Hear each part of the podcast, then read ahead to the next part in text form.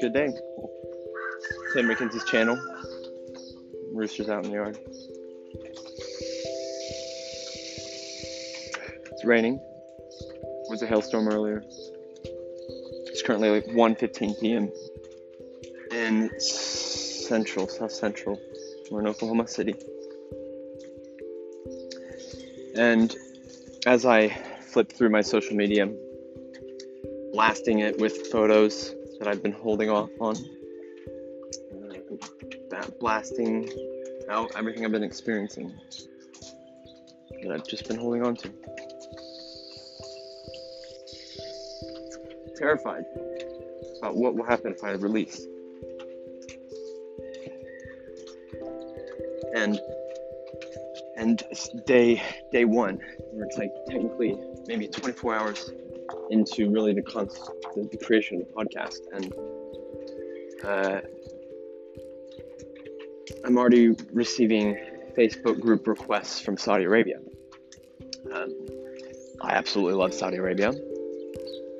Um, I th- so this is the issue that I that I feared is I'm not I'm not responding to any out of United States uh, communication because of what a slippery slope that can be.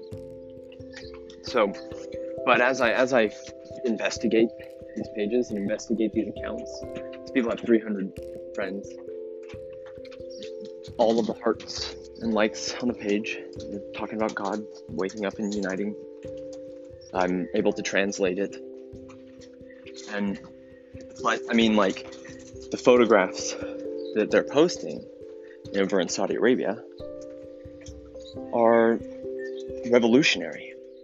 Like people in the streets, fire, like alive, liberated, happy, cheering, uh, and people are like posting poetry on this page.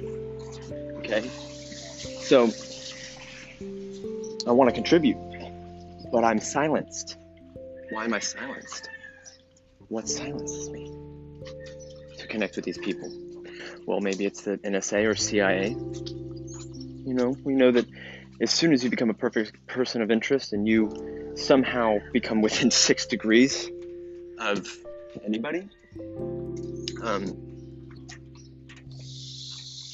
they they have through the Patriot Act, which they just extended recently, have made so they can listen to and I'm glad. You know, I mean, it's like it's my job application. Essentially, it's the way I view it.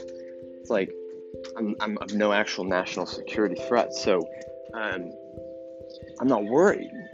But I'm still not going to move forward with any relation outside of what I can see because I just don't feel like dropping the ball. So, um, that I visited the pages, it will be in my history.